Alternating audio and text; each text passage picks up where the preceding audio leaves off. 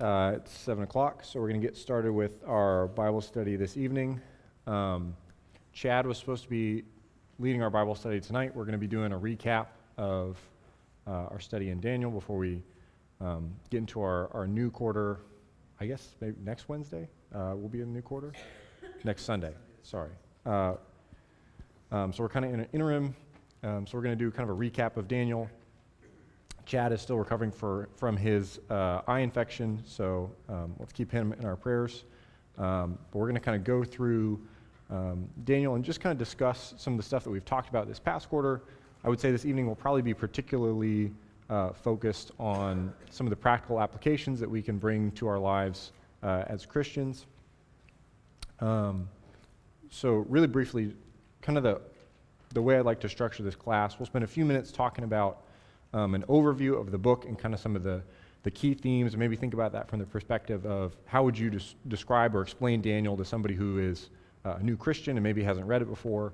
Um, then we'll kind of do a couple of sections. We'll look at the, the first six chapters of the book, which is kind of all of these stories about Daniel and his experiences in captivity and, and Nebuchadnezzar's visions and all that stuff, and kind of talk about uh, a couple things. First of all, things just things that stick out to you from that uh, section of the book, as well as things that we learn uh, about God or the things that the book teaches us about who God is in that section. And then we'll do the same thing with the ha- se- second half, 7 through 12. Uh, and then we'll wrap up the last section of our, our study tonight will be uh, a discussion of just some of the practical applications uh, from Daniel, kind of things that you guys took away, um, things that you learned, uh, stuff of that nature. Um, I will be pretty dependent upon you guys to like talk and um, you know share your inputs. Uh, I feel like I usually say that, but in particular, would like to just kind of get a sense of like, what did you guys learn from this class, this quarter? What were the things that were meaningful to you and resonated with you, um, and why? Um, so before we, we jump into that, let's have a prayer really briefly. Would you bow with me? Father, we come before you this evening. We are grateful for the time that we get to spend together and to study your word. We're grateful for what you have revealed to us that although you are God who is high above us, you have been gracious enough to reveal your word and your wisdom and who you are to us. And we pray that you would bless us as we study, that we could come to a deeper knowledge of you and a deeper love of you, Father. We ask all these things in Christ's most holy name. Amen. All right, so let's kind of start off just talking about kind of big picture themes of the book. So let's imagine that you are talking to somebody who is maybe a new Christian, they've read some of the Bible, but they haven't read Daniel before. Um, how would you explain to them, kind of at a high level, what Daniel is about? And maybe the first place you would start is what are some of the kind of the important historical context or narrative things that are going on in Daniel? Like, what, what, where does Daniel fit into the narrative picture of the Bible as a whole? Yeah, Wayne. God allowed Israel to be taken into captivity because they disobeyed. And one of the people that was taken into captivity was, or of the people that they took in the first wave of captivity was three young men, one of whom was Daniel. And it's the story of his life from, we don't know how young, but very young, to an old age, of a person that from the very earliest had decided that he was going to be faithful. Yeah, that's great. So I think I like that you hit on a couple important points there of like Israel is being, being taken into captivity, and it's a, a lot of story about Daniel, and particularly his faithfulness towards God and a lot of the results of that. What else? What else would you guys add to that?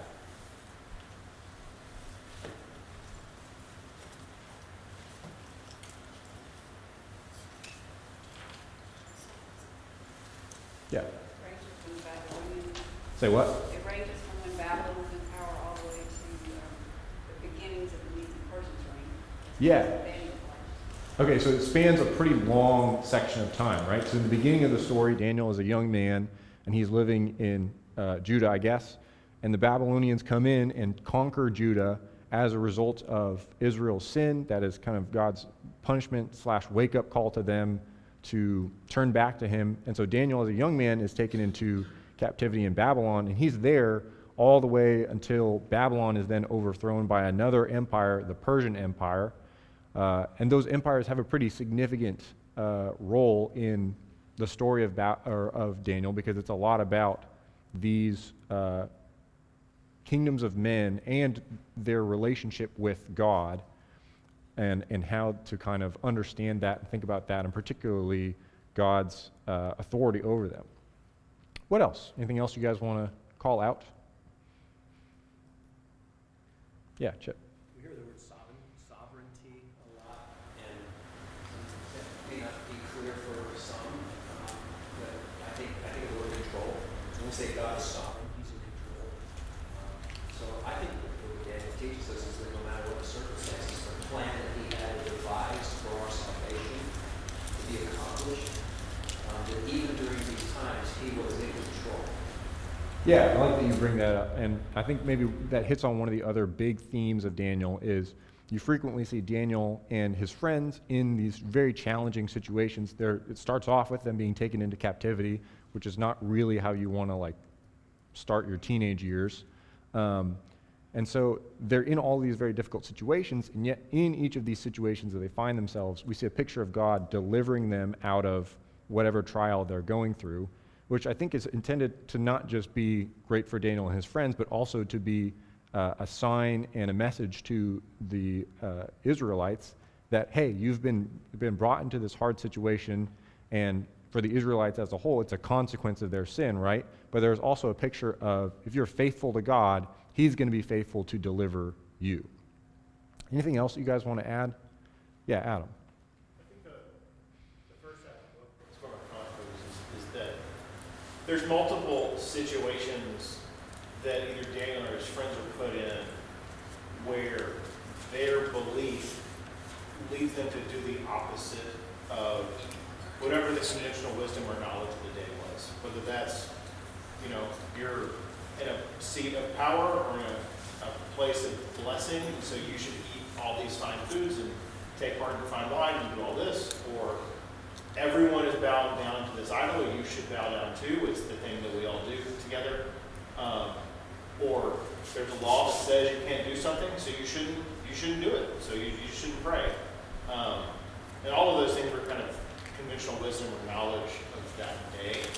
Um, and Daniel purposefully chose, or his friends, to kind of go the opposite way uh, because of the faith.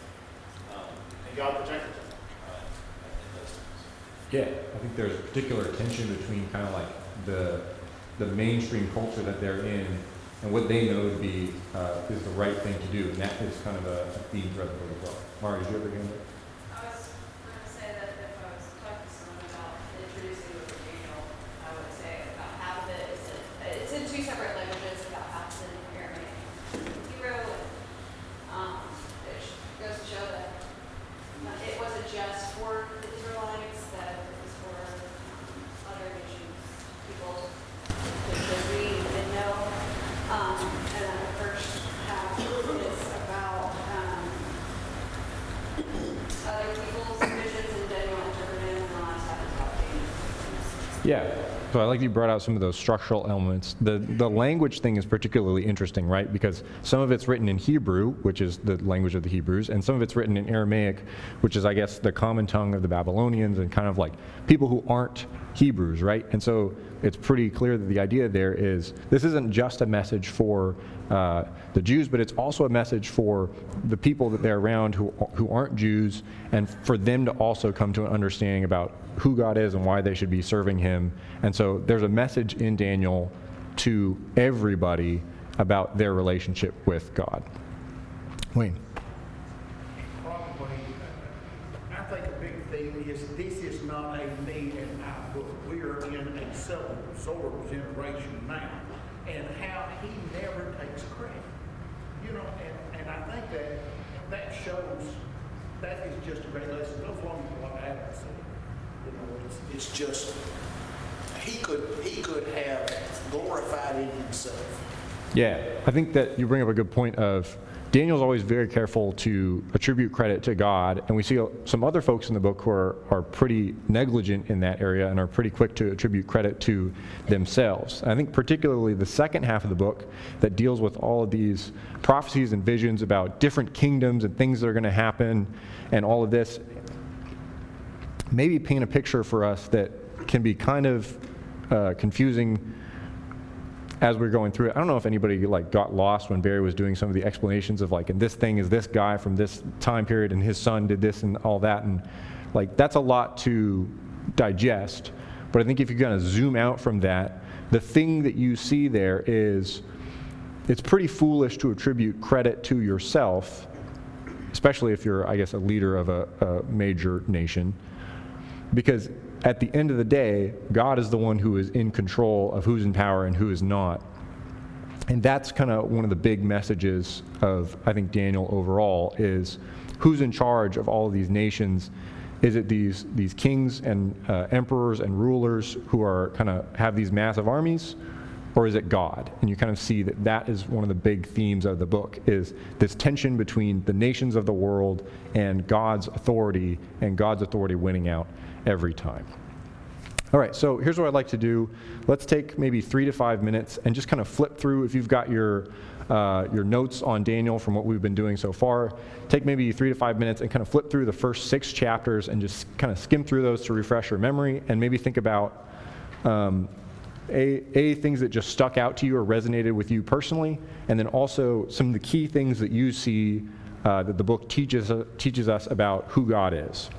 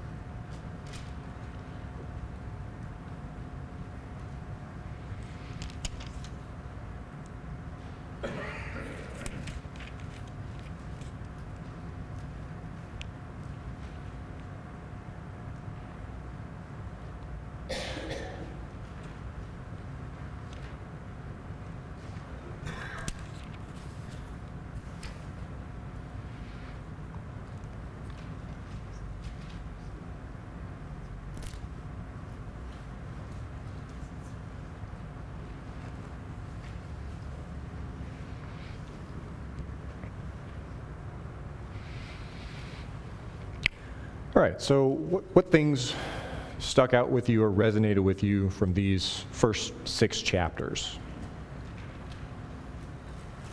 Yeah. It, mind blowing to me, just the way we see this thing of God being faithful to the faithful. Because in the context here, Judah and Israel, they are judged nations that have been defeated and brought into captivity. Daniel and his friends are defeated people. They are captives in a foreign land. And it's the way that God judged the nation but stayed faithful to Daniel, who stayed faithful to him.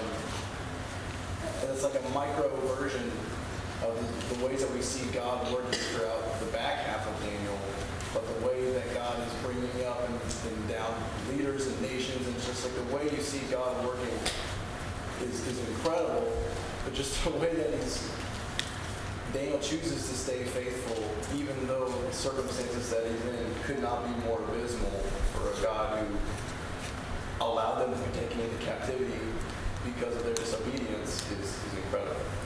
Yeah, I think it's it's um, it's really encouraging, inspiring to think about Daniel being put in all of these difficult situations because it seems like every other chapter, somebody's in a scenario where it's like, oh, we gotta we gotta kill you, dude. Like we gotta put you in the fire, we gotta like throw you in the lion's den, and throughout that, every single time that scenario comes up, Daniel and his friends are always consistent in trusting in God, and God is always consistent in delivering them from that situation to his glory and to their, um, I, would, I would say to their glory as well. They always excel after they're in those situations, and the people who are out to get them are always defeated, humiliated, whatever.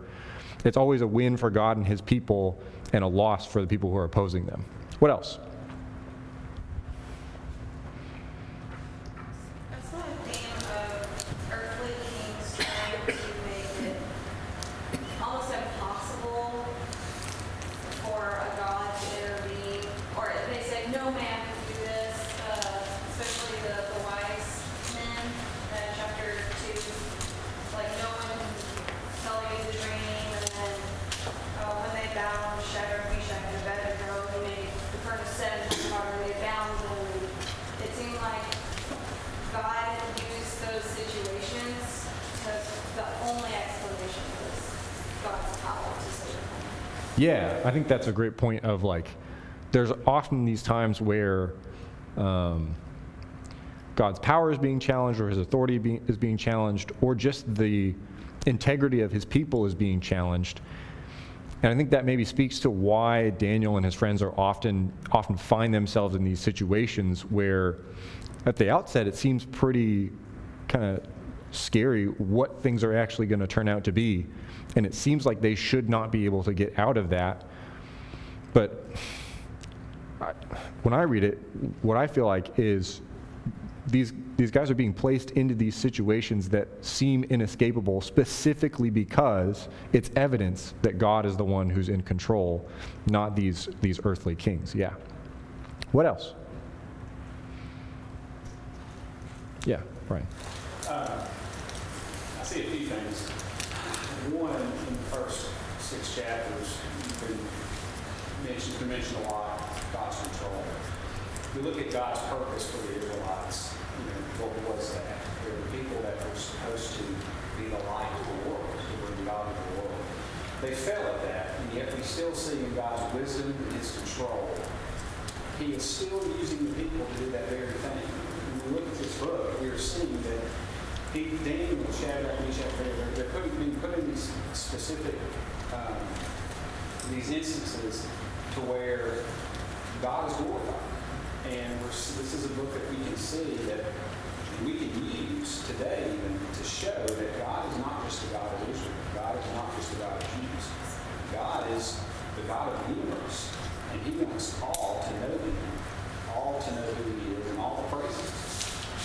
If he didn't, why would he care about Nebuchadnezzar's uh? If he, if he didn't, why would he not? Why would he care if Daniel was on the again and, through that have Darius praise God and offer the, the, the proof that he is the God, the living God, and to show that, that you know, these pagans and these idols that these other heathen people believe are, not are not true God. So we're seeing his wisdom again, his control, that he is the God of the world, and he wants all to know him.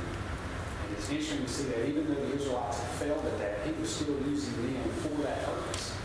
Even though they were not doing that themselves, and their willingness to do that, still see his plan and still offering, uh, that purpose still being fulfilled.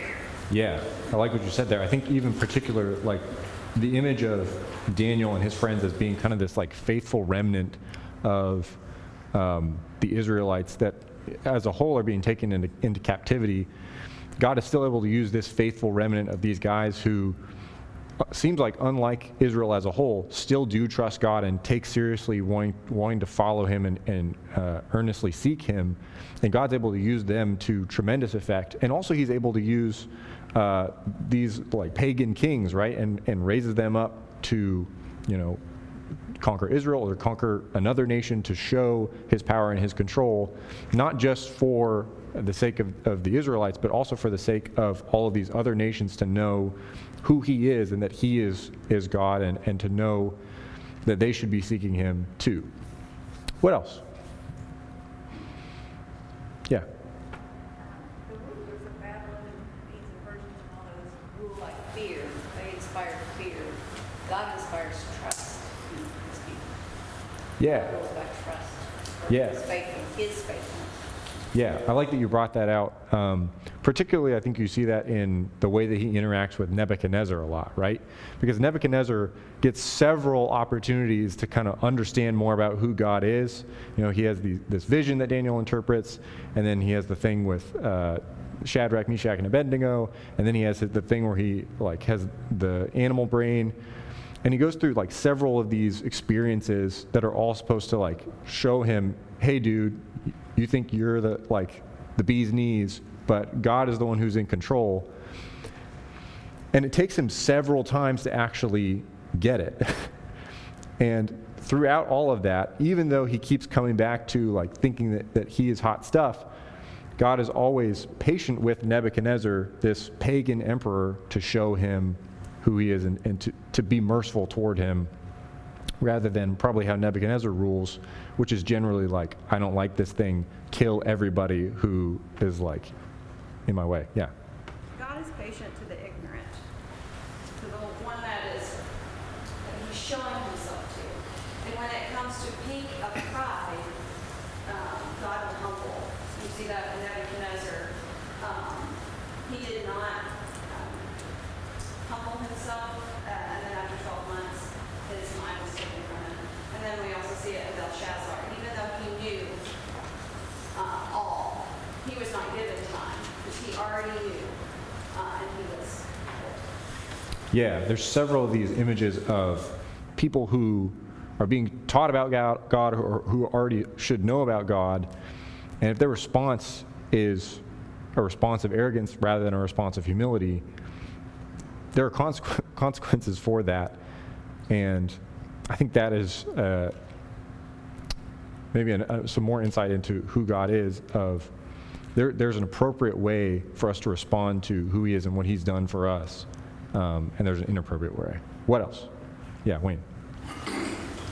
on that thing, you know, the three things that we can't comprehend, the omnipresence, omnipowerful, and, you know, all-knowing, that there's no such thing as time. And when you're studying with somebody and, and they're looking at Daniel, you know, the idea that he sees everything and that he sees the end, he, he sees through generations for thousands and that from the beginning to the end.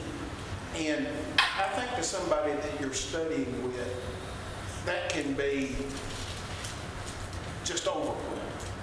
You know, but it, it shows it in these instances. In Daniel, you know, why does God do, why did he let Israel go into captivity? Why, why, why, is, why, does, why do things happen? Well, that's on God's end. We, we can't always answer. But it's just, it's a good book to study with somebody because it's such a mystery. Yeah, I think Daniel and his friends probably face a lot of questions that maybe even we find challenging of we're kind of at a specific point in time trying to like comprehend a lot of what is, go- what's going on, and, and we only have the, the ability to see things that are, are in our own sphere, right? And um, I think what Daniel and his friends do to their credit and what should be kind of something we want to imitate is their ability and their willingness to approach situations with the mindset of, okay, I don't know what is going to happen, but I know that God is going to take care of it in a way that he deems is best. And whatever that works out to be, I accept that and I, I'm happy to play my part in it. I think that's really hard to uh, do on a practical level, level, but it's very encouraging, I think, to see Daniel and his friends as an example of that. Any other thoughts on these uh, first six chapters?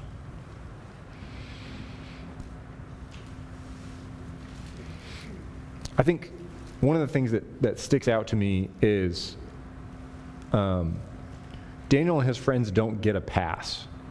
Like, they're, they're ostensibly good Israelites. They're young guys, but they're already seem to get it and they want to serve God. And they're very convicted about it because they're put in really hard situations and stay strong to their convictions. Um, but the reason that they're in captivity is because of the collective sin of the Israelites and they don't get a like a pass on that um, consequence. They don't get to like skip over the trial because they're seeking God, even though the rest of the nation isn't. And I think maybe that is important for us to recognize in that God isn't going to like just kind of smooth things over for us because we're Christians. In fact, it might be harder for us because we're Christians. I imagine there were other captives who were in uh, well, there certainly were other captains who were in Babylon who also like bowed down to worship the golden idol that Shadrach, Meshach, and Abednego refused to worship. And it was easier for them because they made the safe choice. So ostensibly, it might be harder for us as Christians because we're trying to do the right thing, and that maybe puts us in an unsafe situation. So I think it's interesting that, that Daniel and his friends don't get a, a kind of a, a pass on that, but they are always delivered because of their faith in God. Adam, you had a comment. I- I've been thinking about making that comment, and I think it is often when we're talking to, uh, you framed this as we were talking to someone who hasn't studied a lot of the Bible, or Daniel. A lot of people, if you talk to them about God very much, if they don't have much faith, in my experience, you often find that the, the really big hitch that they're dealing with is kind of like one of two questions, and one of those questions is like, well, why do why do really bad things happen to good people? Uh, and why, if God's omnipotent, why why does that happen? Um, in some ways, I don't think Daniel answers that question, but I think what it does do is it presents the idea that God can care for people in the midst of their enduring pain that isn't of their own doing. Like these gentlemen who are essentially abducted from their home, not because of their sin, because they were doing something wrong, uh, but then God cares for them, and they're blessed in many ways. But interestingly, multiple, like multiples of the stories are examples of them, those blessings ceasing. You're gonna you're going to have to bow down to this, or you're going to die. Or you have to stop worshiping God, we're going to throw you in a, lion's den. Um, the risk that came to them when the Medes and Persians took over, like, right? All that was potentially quite problematic for them if they came through uh, eventually. Um, but God didn't protect them or, or keep them from the great calamity, but He didn't care for them within the calamity that was the abduction of yeah, yeah, totally agree. Um, let's maybe take two minutes and just kind of skim through uh, the, the back half of this, 7 through 12, and just think about those same couple questions. What, what things stick out to you or resonate with you, and what are some of the things that we learn about um, God in this second half of the book?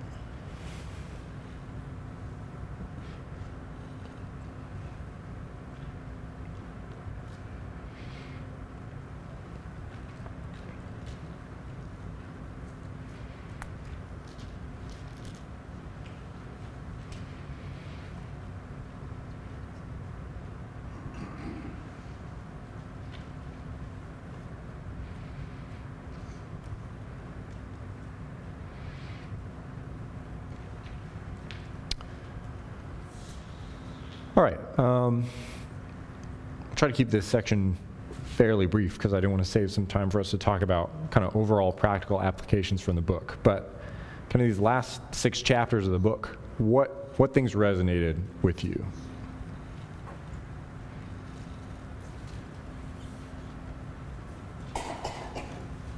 Yeah. Adam. Um, I want to go first because I struggle with this section. So I have a lot of parts to resonate. Um, the the whole uh, time when the, the angel shows up, one is interesting that he's late. I'm like he's.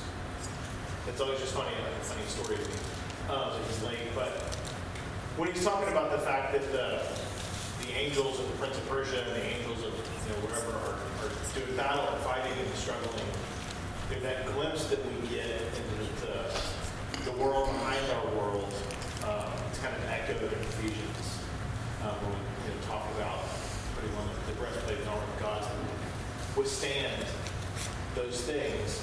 Um, to me, it just resonates a lot. One, kind of back to the why did things happen? Well, part of the reason why bad things happen is because Satan and his angels have power and they seek to control things and to impact events. And um, they do that by causing pain and war and strife.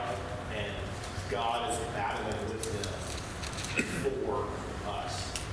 Um, and we don't get a lot more detail about that, but it does um, kind of change what you think potentially. Like, why do bad things happen?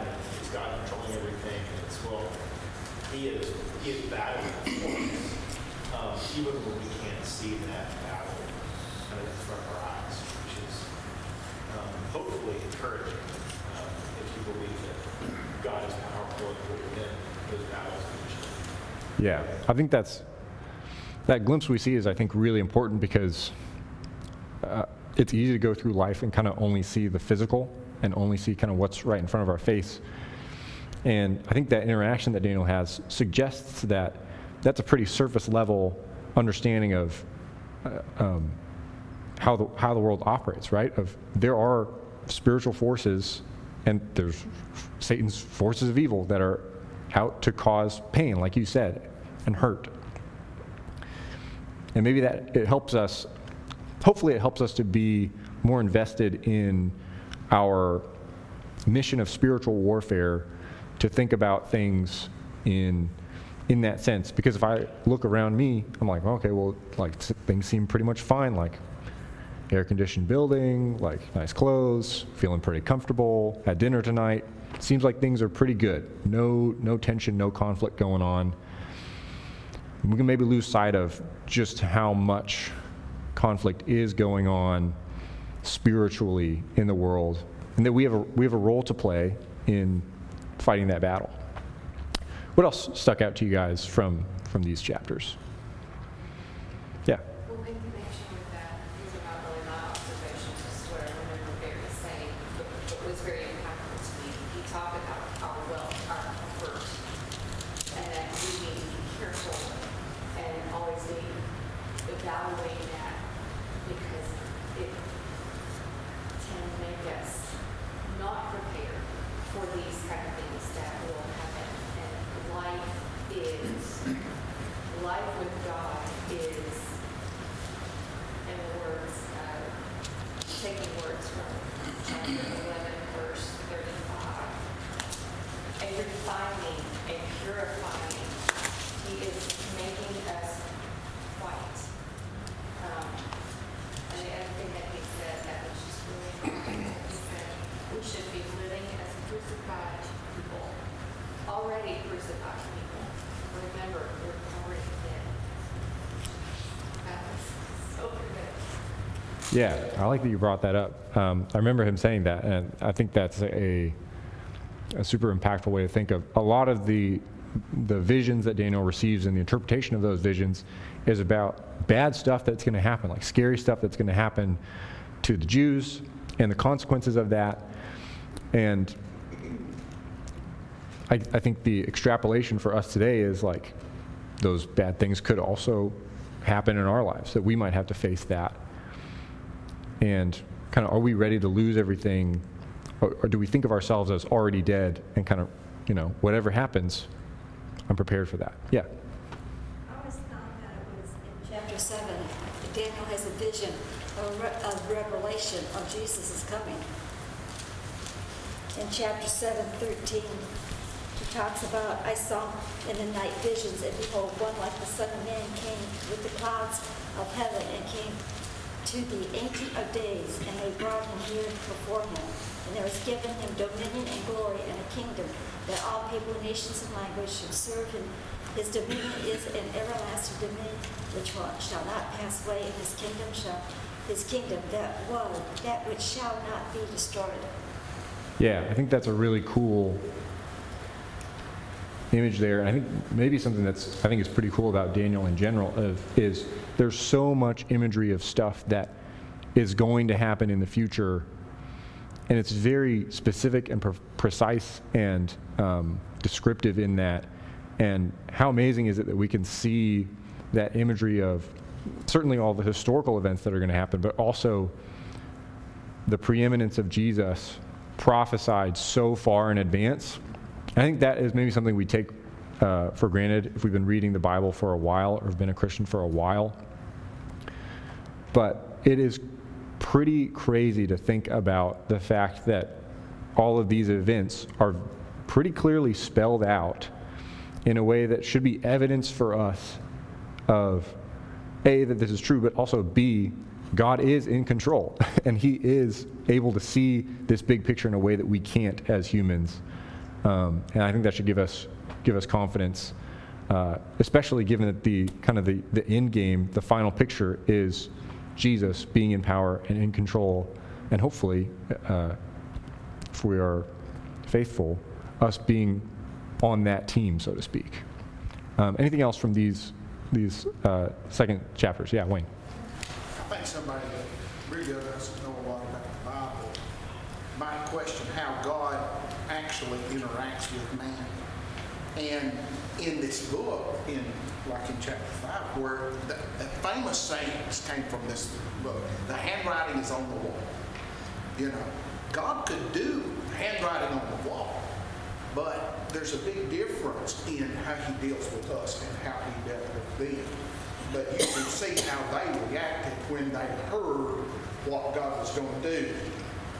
Nebuch- Nebuchadnezzar, you know, the kingdom's going to be taken. You're going to be like you're going to eat grass. You know, and, and how they how they took that news. You know, it is a fearful thing once you know how God's going to deal with you. And thank goodness that we, uh, thank God, we have an intercessor. It- it- and it's not like it was then. We, but we have to work for it. You know, we have to actually search what God wants us to do, which is a little different than most people. But it, it, the, over, the overriding idea of how God dealt with these people is just in. Yeah, I like that you um, brought that up there, particularly the idea that we have to kind of, uh, I work at it. Um, that's interesting because, like, we're not necessarily going to see like a handwriting on the wall and like this is what's going to happen. Like that's pretty uh, outside the norm, I would say. But we've received God's word, and we sh- it's it's this it's the same word, right? Like we should react to this with the same degree of, of um, faith and seriousness that we would react to like a miraculous hand writing on the wall. Um, and I think in particular, it's interesting in the back half of this, these chapters, like Daniel has all these visions, and they are very distressing to him. But God is also um, faithful in, in trying to make sure that Daniel understands this. Um, and that's interesting to me that although God's ways and his thoughts are higher than our thoughts, he also clearly throughout this book has a concern for people understanding. Um, and certainly we're not going to understand, you know, ev- everything. Um, there are things that still haven't been revealed to us, or I guess we'll have to wait until heaven to understand them. But God is concerned about revealing himself to us and making himself known, not just kind of, um, I don't know, being obstructed, kind of up in the clouds, so to speak, like we might conceptualize a Greek god or whatever. Like God is reaching out to make himself known and be revealed and to be understood. Um, all right, we've got just a few minutes left. Um, what would you say are some of the kind of big takeaways as far as like practical applications of changes or um, ways that, that we can be implementing some of the lessons from Daniel in our lives as Christians on a day to day basis? Yeah, Julie. that you see there, when he talks about times, times, and half a time, or twelve hundred and sixty days, is that suffering is temporary.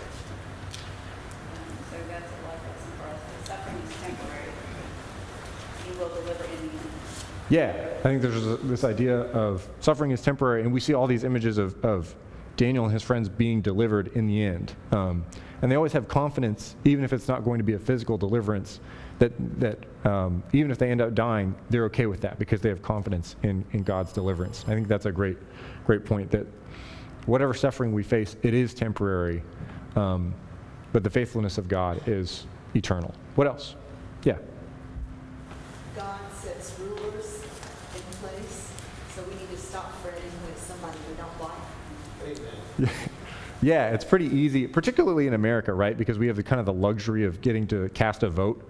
Um, that's not necessarily how governments have worked through a lot of, of human history. Back in Daniel's day, it was kind of just like, I'm the king and you're stuck with me. And it's easy, I think, particularly for us um, to maybe stress out about that, about who's in office or who's not in office.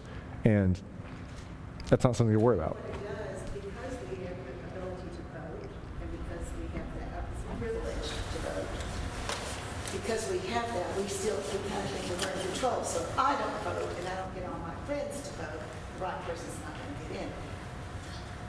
God's going to put in who God puts in. Yeah, I think there's certainly peace in that of like, God is still in control, even though we're a democracy. Like that doesn't like we haven't somehow figured out a workaround of God's uh, dominion over over the kingdoms of men, and that should be a comfort and a peace to us. Um, any other kind of big takeaways or applications from Daniel that you guys had?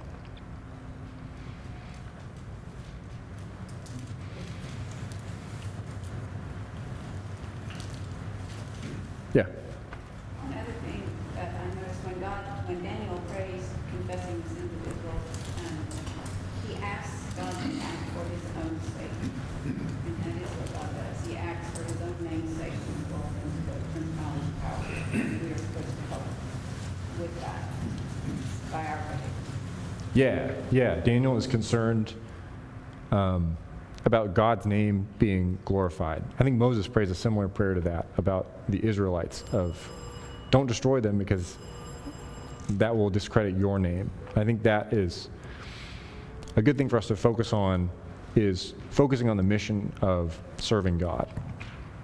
I think uh, one of the big takeaways for me was this idea that, you know, in several cases, Daniel and his friends are put in tough situations where they basically have to choose between doing what they know is right and doing what they know is safe. And in every situation, they choose to do what is right. And in every situation, that works out to, to glorify God, for them to be successful, and for their enemies to be defeated. And I think for us, it's important to be prepared and to be convicted and to be con- courageous that, you know, at some point we're going to be put into similar situations and be prepared to choose what's right and also to have faith that doing so will work out because of God's faithfulness. Um, that's all I got for you tonight. Appreciate your guys' uh, comments. We'll be back with a new quarter on, on Sunday. So thank you very much, everybody.